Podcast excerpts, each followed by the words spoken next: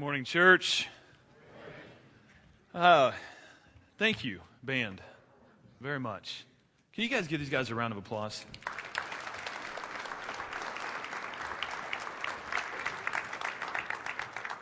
We're talking this month about uh, being made and created to make a difference, and uh, these guys get up here, and uh, it's it's incredibly hard. Uh, I know as as an artist, musician. Not, I don't know it personally. I'm not a musician, but it's incredibly hard to take that ability and that skill and to, um, to set aside your, your ego.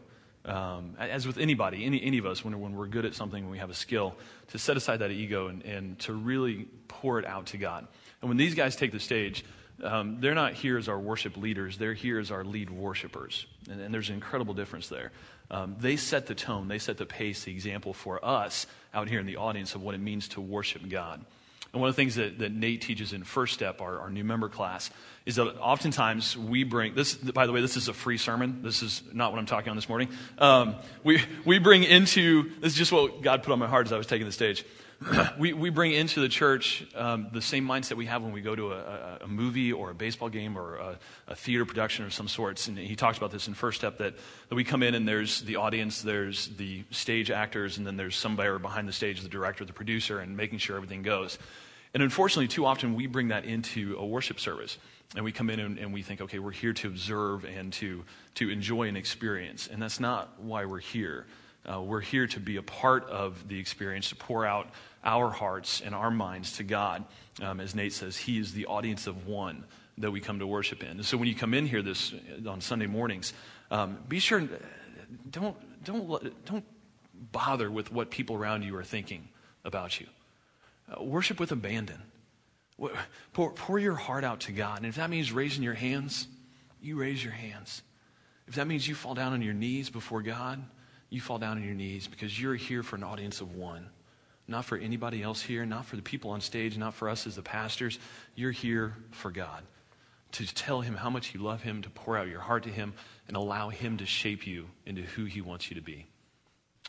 Let's pray. We're done. Um, no, uh, thank you guys uh, for being here this morning. Um, I wanted to, to, talk to you a little bit this morning and uh, let you know that uh, I am a people watcher. I, I love watching people. Um, Karen and I, we, we go to airports like in the mandatory two or three hours ahead of time, right? Um, as soon as they said that, that was like awesome because we, we are always on time to everything. We try to be late and we arrive on time. Um, I don't know how we do it.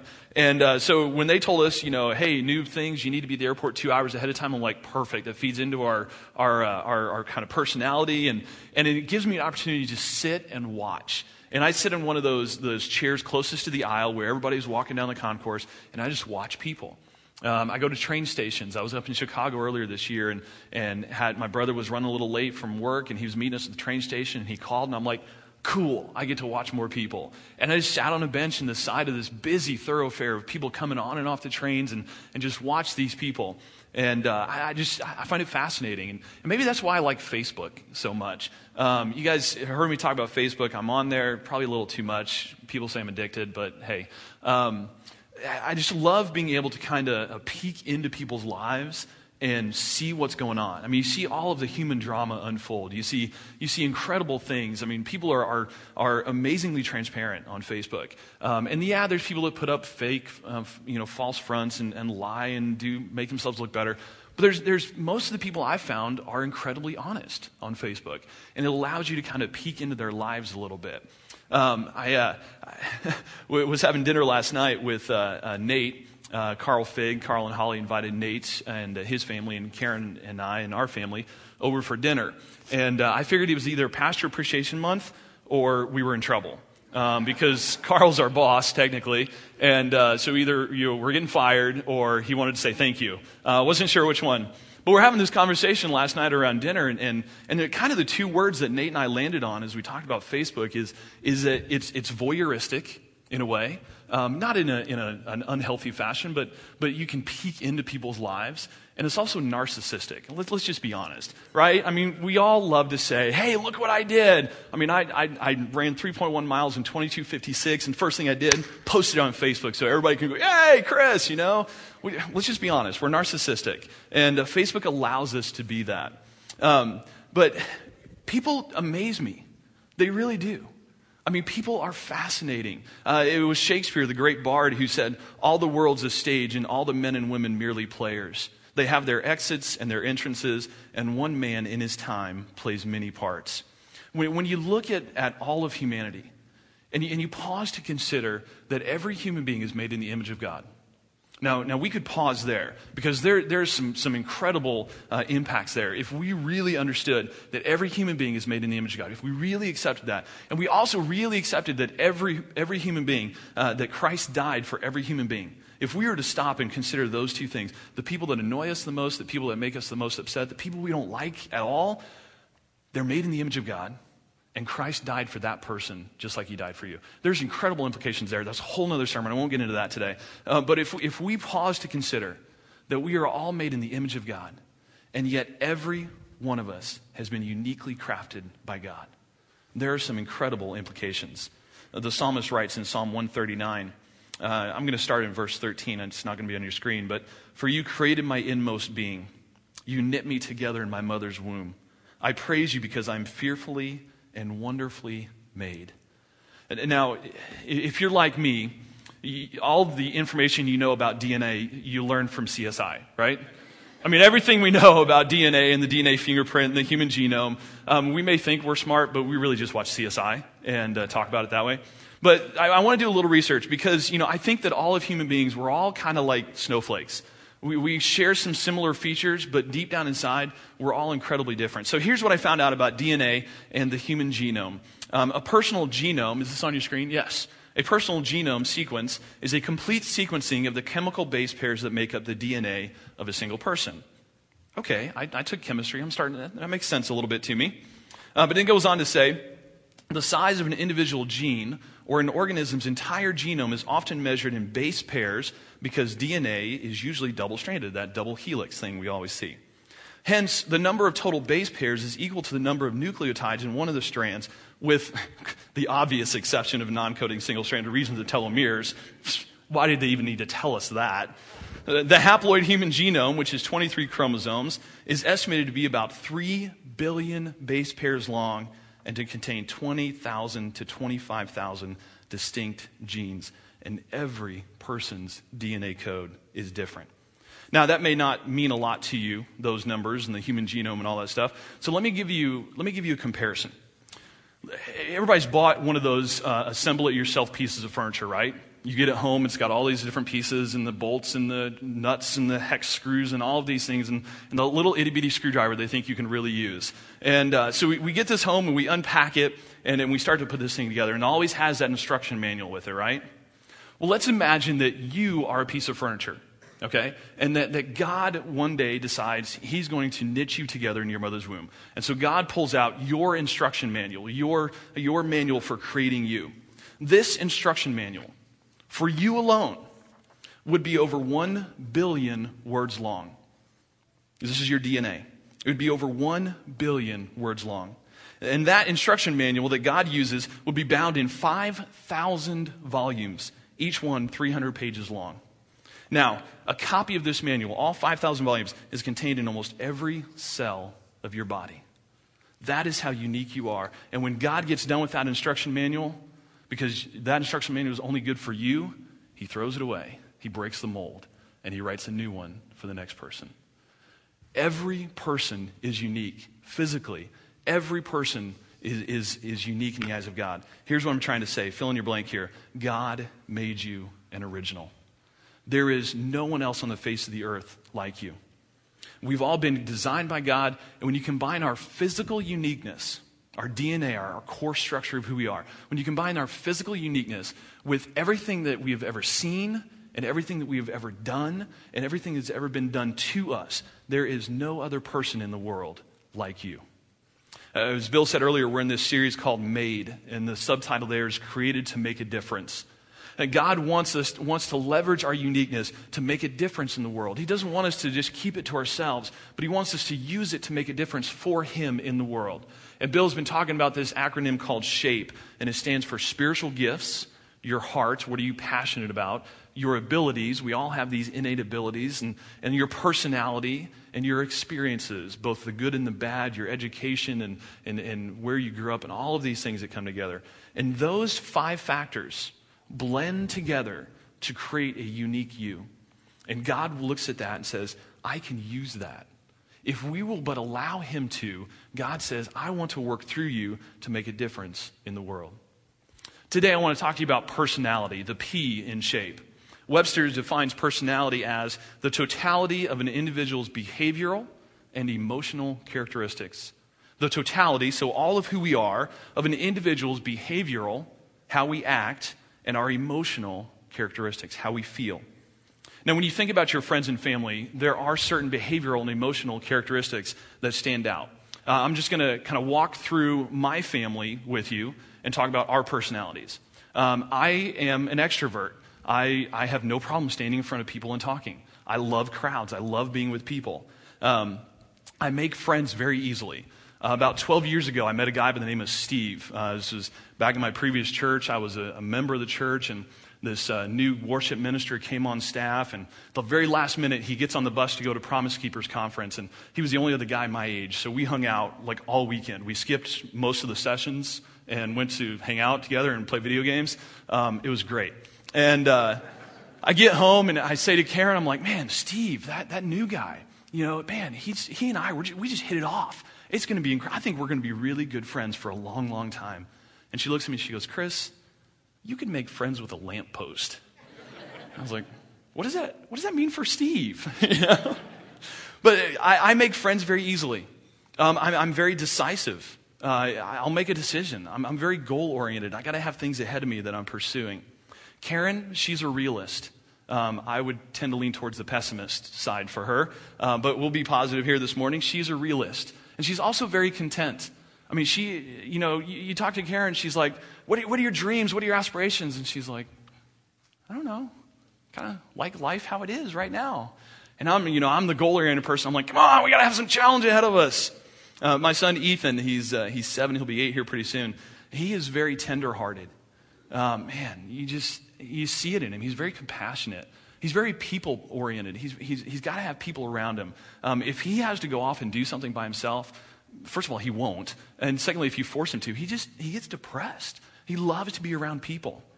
Morgan, my little girl, um, she's the opposite of Ethan. She is very independent.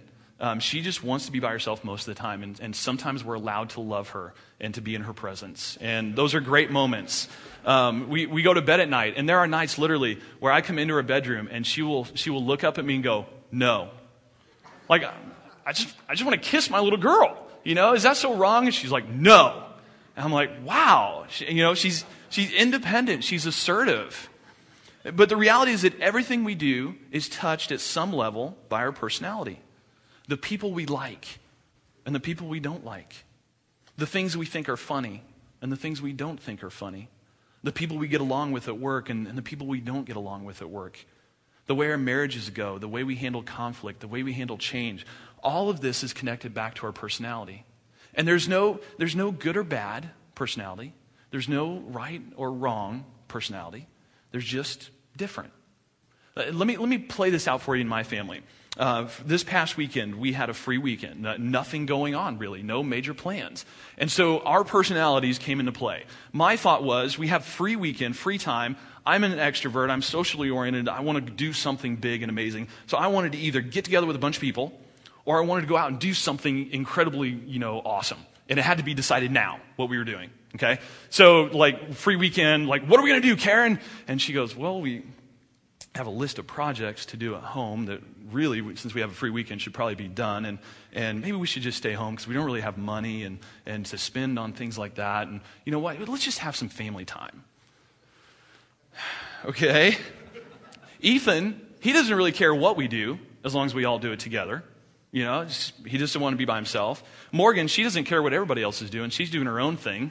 Um, she, she's off somewhere in the house, and, uh, and she, if we decide something other than what she wants to do, she's going to let us know that she disagrees, and, uh, and very loudly, and typically throwing things uh, as well.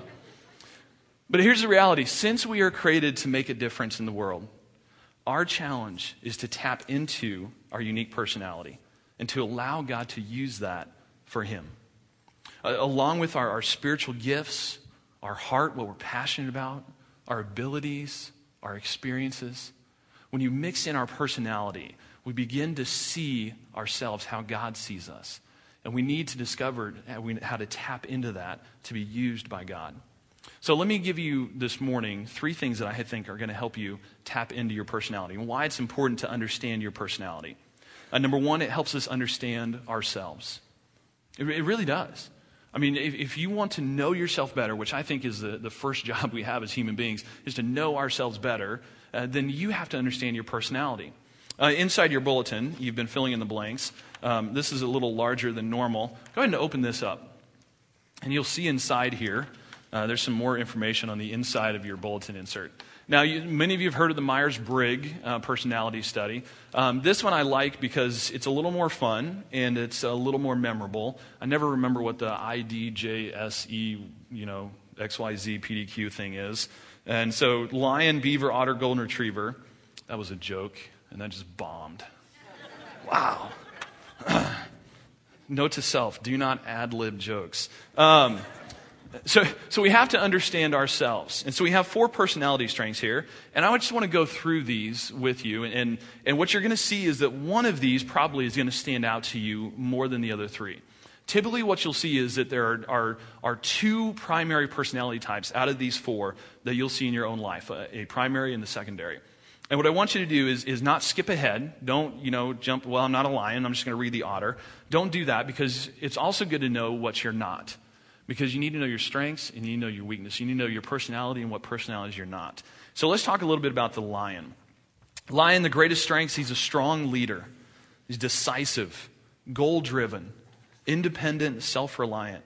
A lion, she's confident, she's competitive, she's assertive. Now, as with anything, there's also weaknesses. Uh, the greatest weakness of the lion is they're bossy, they're pushy, they can be domineering, they're a poor listener. They're headstrong. They're, they're quick tempered. They're not open with their feelings. They're argumentative. They'll win at all costs. They're insensitive. Their primary agenda, lion, is to be in control. Uh, I am a lion. The lion is my primary uh, personality type. And the strengths come out because, in, in the absence of leadership, I will step up. I will rise into that role. If people are not willing to make a decision, if somebody's not willing to take charge, I will do so. Um, I, I, was helping out in, in uh, volunteer thing, moving some stuff, and I was just one of many faces. I wasn't in charge, and I, I kind of knew what was going on, but not really. Well, we're all kind of staying around, and nobody's willing to make a decision. Nobody's willing to take charge. I'm like, hey, the lion in me rose up. I'm like, we're going to do this. And I start telling people, I have no idea who they are. It's the first time I ever met them. I'm like, you go do this, you go do this, you go do this, I'll do this, and we'll come together. And they, they appreciated it. It was, it was good. Um, now, on the flip side, the lion has weaknesses. Um, I've been here two years. I've had two performance reviews. Uh, the weaknesses of the lion have been noted in my performance review. Um, the, the first performance review, uh, Bill sat me down and he said, You know, Chris, and he lists off, you know, hundreds and thousands of great things about me. Um, humility was the first, of course. Um, he, he, lists off all of these things that, that are going really well and, and strong. And he says, But here's some things you need to be, pay attention to. He's like, You have a big personality. And I'm like, yeah, yeah, I know that. And he's like, when you walk into a room, everybody knows you're there. Like, you want to be known. You got to be seen. You got to be involved. And he goes, and that's, that's a, good thing. He's like, but when we're in a leadership conversation, everybody knows what Chris thinks we should do. Everybody knows what Chris is. What, Lisa, why are you elbowing Chris? My coworkers over there going, uh huh, uh huh. Eh, he goes, Everybody knows what, what you think we should do. And he goes, The problem is, Chris, you tend to, to domineer conversation at times. You, you tend to overpower other people and, and, and not really pay attention to what they're saying. All right, I'll, I'll work on that. Sorry. It's the second year. That didn't come up, but the fact that I was a poor listener came up. And he said, he said, you know, you, you know what direction you want to go. You know to where we need to go. And oftentimes people don't feel like they've been heard when, when they, they talk to you. And uh, he, he said, maybe it's you're not listening. Maybe it's because you can process things so quickly. I lean towards that. That, you know, you just, you know the decision. And uh, he said, so work on your listening. So a lion has both strengths and weaknesses, and I've seen that play out in my life. The, the beaver. Uh, the greatest strengths of the beaver is accurate and thorough. They have an attention to detail and quality. Uh, they're orderly and organized. They're schedule oriented and they're idealistic. Greatest weaknesses the standards are often too high. They spend too much time planning. They're depressed over imperfections. They're not people oriented. They're critical of others and self. The main agenda of the beaver is to have everything in order. Um, beaver is my secondary personality type. Uh, until recently, if you'd gone into my office, you'd see a whiteboard with 18 months of calendars printed out with every meeting, every phone call, every email that had to be sent out um, for this whole small group semester strategy.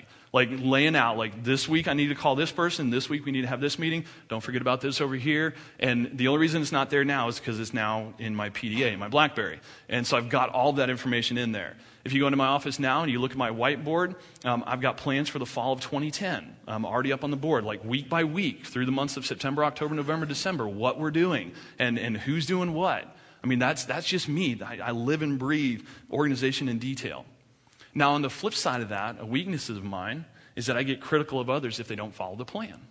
If, if the plan breaks down or somebody doesn't play their part in the plan, you know, I'll, I'll put on a good face. I'm like, oh, that's all right. Inside, I'm going, dang it. Step up. Dude, seriously, do your job.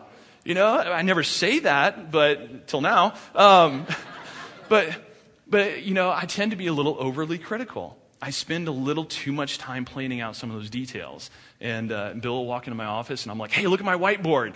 He just starts shaking his head, you know? So the beaver, attention to detail. The otter, greatest strengths, enthusiastic and expressive, fun loving and spontaneous, relational, good with people, inspires others to join. They're optimistic, they don't hold grudges. Their greatest weakness, they speak before thinking. They're undisciplined, they're disorganized. They won't negotiate the best deal. They need approval of others. Uh, they decide without facts. They're oftentimes naive and get taken in. Primary agenda of an otter. You ever seen otters play in the wild? I mean, they just go and they slide down the mud bank into the river, and what do they do? They get back out and they do it again. They get back out and they do it again. Primary agenda of the otter is to have fun. Now, I used to think that I, my secondary was otter. Um, I used to think I was a lion otter. And it wasn't until earlier this year we were on a camp out, and uh, one of my good friends, she's been studying personality stuff, and, and I'm like, oh, yeah, I'm a lion otter. She goes, no, you're not. And I'm like, yeah, yeah, I am. She goes, you're a lion and a beaver who wants to be an otter. And I'm like, what? Can I get a diagram of that? I need a whiteboard for that. And, and, and she really got me thinking about it. Like, yeah, I'd, I'd, I'd love to be the otter is probably my, my secondary uh, personality type. But, you know, I see some of those characteristics in me, but the lion and the beaver are definitely primary and secondary. Uh, the golden retriever, the greatest strengths is, is loyalty. They get along with everyone. They're a good listener and mediator. They're steady, balanced, and reliable. They're very content, and they have administrative ability. Their greatest weaknesses, they're easily taken advantage of, they're too compromising, they carry others' burdens, uh, they're complacent, they lack motivation, uh, they resist change. Uh, a, golden retriever is going to be the last one to buy a Bluetooth. Um, and it's after everybody else in the world has bought a Bluetooth and the new technology has come out, then they'll buy the Bluetooth. Um, they're unenthusiastic. They're not inspirational or visionary. Um, their primary agenda is to have everyone at peace. My wife is a golden retriever. Take the characteristics of the lion and the golden retriever and set them side by side, and we have an interesting marriage. Um, 14 years, we're still working this out.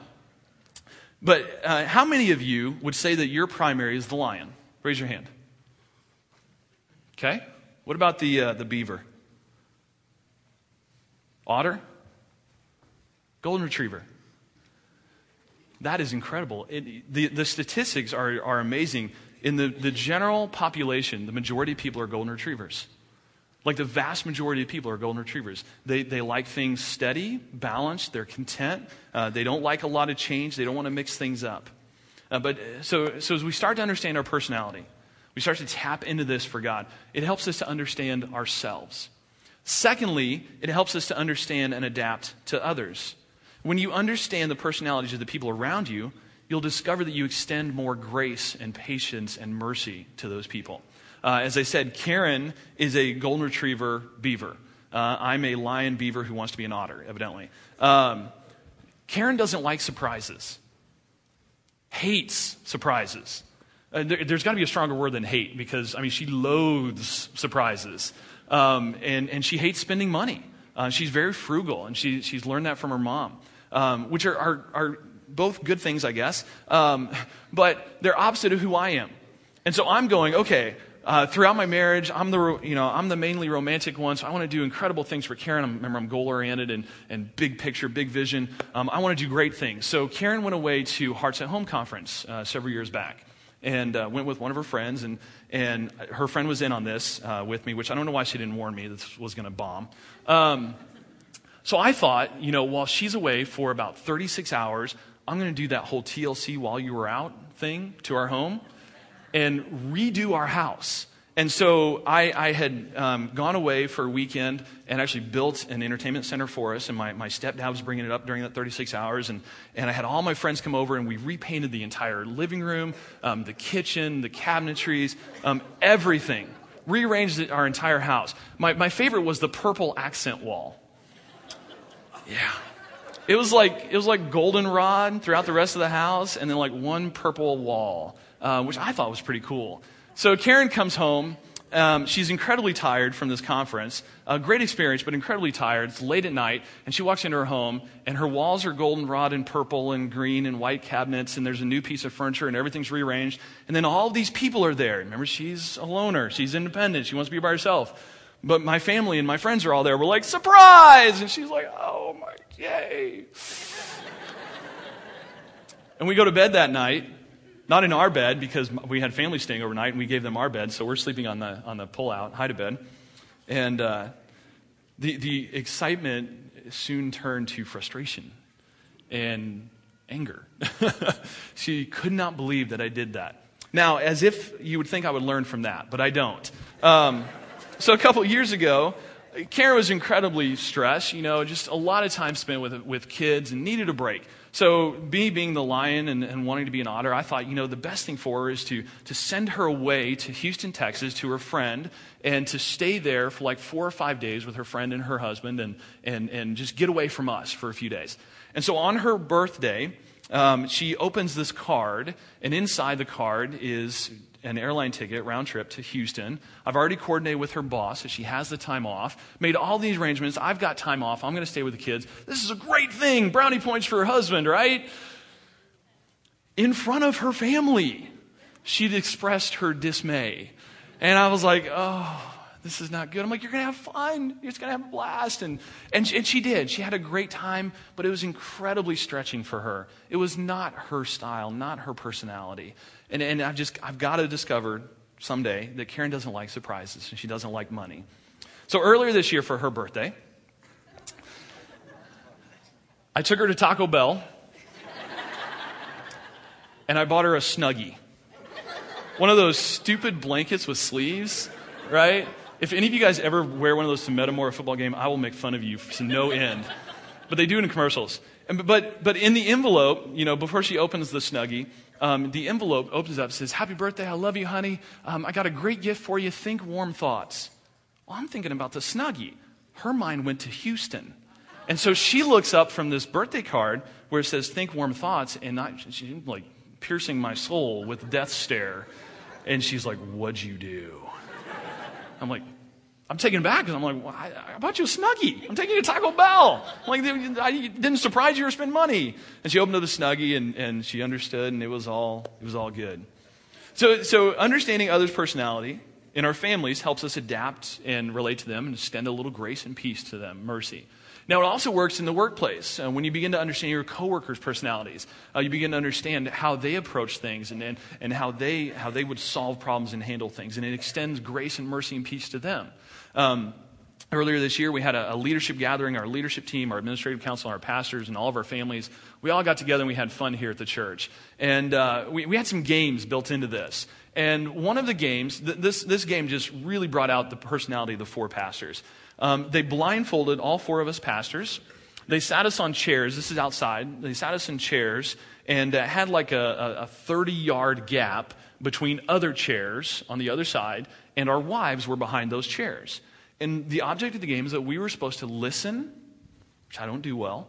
Um, we we're supposed to listen for our wife's voice and they're supposed to direct us to the chairs. Well, as they're blindfolding us, they're explaining all this. They're putting out cones out there, little obstacles, things like that, that we're supposed to carefully avoid. They're like this tall. So I get the idea that as soon as they say go, as soon as they say go, I'm just going to high knee it over these cones. I mean, they're only like this big. If I smash one, big deal, whatever. And I'm just going to bolt in the general direction where Karen is. And when I get closer, she'll like shout for me to stop and, and I'll find her chair. Well, what they didn't tell us was that uh, Bill said he heard this. The other three of us didn't hear this. What, what they didn't tell us was they were putting small children out in there as obstacles as well. We didn't know that. And so here I am, you know, about 250 pounds at that point, like barreling through, and I like bounce into some kid that I thought was like, for some reason, running across the course. I'm like, what an idiot. Why are they coming across the course? Well, it was their parents that put them out there. And so we get to our chair, and I rip off my blindfold, and like two hours later, Bill sits down in his chair, and and uh, we got to talk about that later. And it was just incredible to see the, the pastor's personalities come out because Nate did the same thing. Nate and I both like high kneed across this thing. Dan and Bill looking around. Is Bill here? My performance review is coming up in June. So, but you begin to see their personality. And when, and when you approach things that are not just humorous, but, but maybe uh, a little confrontational, a little stressful, and you begin to see how your coworkers respond, if you understand their personality type, you can go, oh, that's, that's the otter coming out in them. Or that's, that's the golden retriever coming out in them. And you begin to understand them better. You begin to adapt to each other. Uh, so you need to understand yourself. You need to understand others. Understanding our personality also helps to direct us to tasks that fit us best. Uh, there are certain things that God will call you to do as a direct result of your personality. There are certain, certain callings, certain tasks that God will put before you that He won't put before other people because you have a different personality than other people. Uh, for example, you know that I'm an extrovert. I have no problem being in front of people and, and leading and teaching. Um, I, I, don't do well if you put me in a back room and give me a, a repeated task over and over. I mean, I'll do it. I'm, I'm willing to serve in that capacity, but it, I just don't feel like I thrive in that environment. Um, you know, uh, Karen, she, she's an introvert with a servant's heart. She loves to hold babies and she loves to, to uh, help in the kitchen and prepare meals for special events and things like that. And so you put her in those two environments and she does phenomenally well. Now, you put her on stage and ask her to talk, and I mean, I tried. You know, I'm telling stories all about her. I wanted you to hear her side. So I'm like, hey, honey, why don't you come up this Sunday and, and talk with me? And I think it'd be really cool. And she's kind of staring at me like, do you not know who I am? You know, this is not going to work. Uh, for some of you, uh, you, you, you're not a leader or a teacher, you're not an upfront person, but you're an incredible shepherd. You're an incredible counselor. And, and, and you know how to come alongside people who are struggling. You know how to come alongside a, a couple who's struggling in their marriage. Um, you know what to say and what to do when, when you go to the when, when somebody's in the hospital and you need to go visit them. Um, I, I, I, struggle with that. I'm just being honest. I mean, I, I counsel people and I go to hospitals, but I, I, just struggle with that. I mean, you come into my office for counseling, my method is get over and get on with it. I'm just sorry. I, I mean, I have mercy and I'm compassionate if you're hurting, but if you're just stuck in the same old rut and you're doing the same dumb things, get over it. You know, you know what you need to do, just do it. So don't come to me for counseling.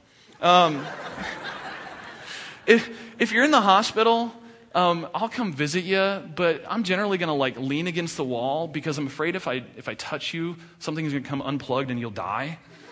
Um, I'm just, I, I'm a little skittish around hospitals. But there are some of you out there that are just incredibly gifted in that. And you sit down with somebody and they're going through a hard time and you know what to say and you know how to come alongside and encourage them. And you need to leverage that in the church. You need to, you need to be available for us to say, you know, hey, Joe, can, can you go to the hospital? Tom's in there and he, he's, he's really hurt and he's bad, in bad, bad accident. He's having surgery, whatever. Can you go and encourage him? You know, um, Joe and Alice, um, can you sit down with, with Tom and Sally? They're struggling in their marriage. And I know you've had some problems in the past, but can, can you sit down and share with them how you came through all those struggles? Some of you have that personality and that giftedness. Uh, some of you, uh, you're like me, you don't counsel, but you're incredible organizers. Um, you, you can plan an event like nobody else. And you need to leverage that in the church. We have, we have different events that we do, Married Life Live coming up, where we need people and we need to tap into you as an event planner. And, and you'll think of details that, that the rest of us will never even fathom imagining that it had to be done. And you go, oh, hey, did we, did we do this? You're like, oh, yeah, that, that would make this event successful. Uh, some of you can't organize your sock drawer, um, but you're, you're incredible at fixing things and building things. And we need to leverage you in the church to help with the, the management of the campus, Second Saturday service projects. We go out and we re roof buildings and we build all of this stuff. You, know, you need to use that giftedness and that personality. Uh, some of you, um, you, are like me, you're not a handyman, um, but you, you can teach kids. You can relate to kids and to students in such an incredible way. And, and you need to allow God to use that in you to impact the lives of, of small children in the church and our middle school and our high school students. Now, it's not just in the church. I, I don't want you to ever think that God designed you and made you only so you can work in the church, only can use you, you, that you can use your shape here in the church. We are called to make an impact in the world, We're called to be the salt and the light. And so we need to serve out in the community as well. We need to leverage our giftedness and our personalities in the community. Um, you've heard me talk about it before. I serve as a scout leader uh, here in Germantown Hills. I have a history in Cub Scouts, love it. Well, I, I have the opportunity to teach boys about character and integrity and commitment and sacrifice. And we get to do it in a, in a fun way. And to get to influence parents. I, I get to, to model for them and challenge them to be engaged with their kids on a regular basis. Uh, some of you that are counselors, you need to partner with local organizations to serve as, as encouragers and shepherds uh, of kids and adults. Some of you that are organizers, you need to partner with schools and organizations. Make sure that special events that go on in our community are just absolutely incredible. Some of you that are, are repairmen, you need to look for opportunities to serve your neighbors, to help with, with home repairs, and, and to, to make their lives better. Look for ways to, to partner with other organizations uh, to do that. Some of you that are teachers, you need to begin to mentor and teach kids and adults in the community. Partner with a literacy program, partner with an after school or before school program, and use your giftedness to influence kids to help them have a better life. Now, in all of this, in all of this, the key is that you weave in your faith. When, when you begin to serve outside the walls of the church, it's, it's easy for some reason in the church to weave our faith into what we do. But when we begin to go out in the community, you got to weave your faith in there with your words, your actions, your lifestyle. You got to understand your personality. You got to understand your shape. And you got to allow God to tap into that to make a difference in this world. The next two Sundays, we're going to have a ministry fair uh, in here, in the back of this. You're going to have an opportunity to hear about how we as a church provide opportunities for you to leverage your shape and to make a difference in this world, and how we take it outside the walls of the community, and how you can be a part of that as well. And I want to encourage you to be a part of that these next two Sundays. Um, this week, my challenge to you sit down with this. Discover your, your personality type, discover your primary and your secondary. Ask your spouse, your friends, your kids. Um, it's, it's neat to see. Morgan is definitely a lion. Um, that whole assertive word there, that is, that is her. Ethan, he's a golden retriever. I mean, he just wants things calm, peaceful. I mean, he's very loyal. He wants to get along with everybody. Um, discover your personalities types and allow God to leverage that. Thank you for listening to Great Oaks Community Church's weekly podcast. For more series and podcast information, go to greatoakscc.org.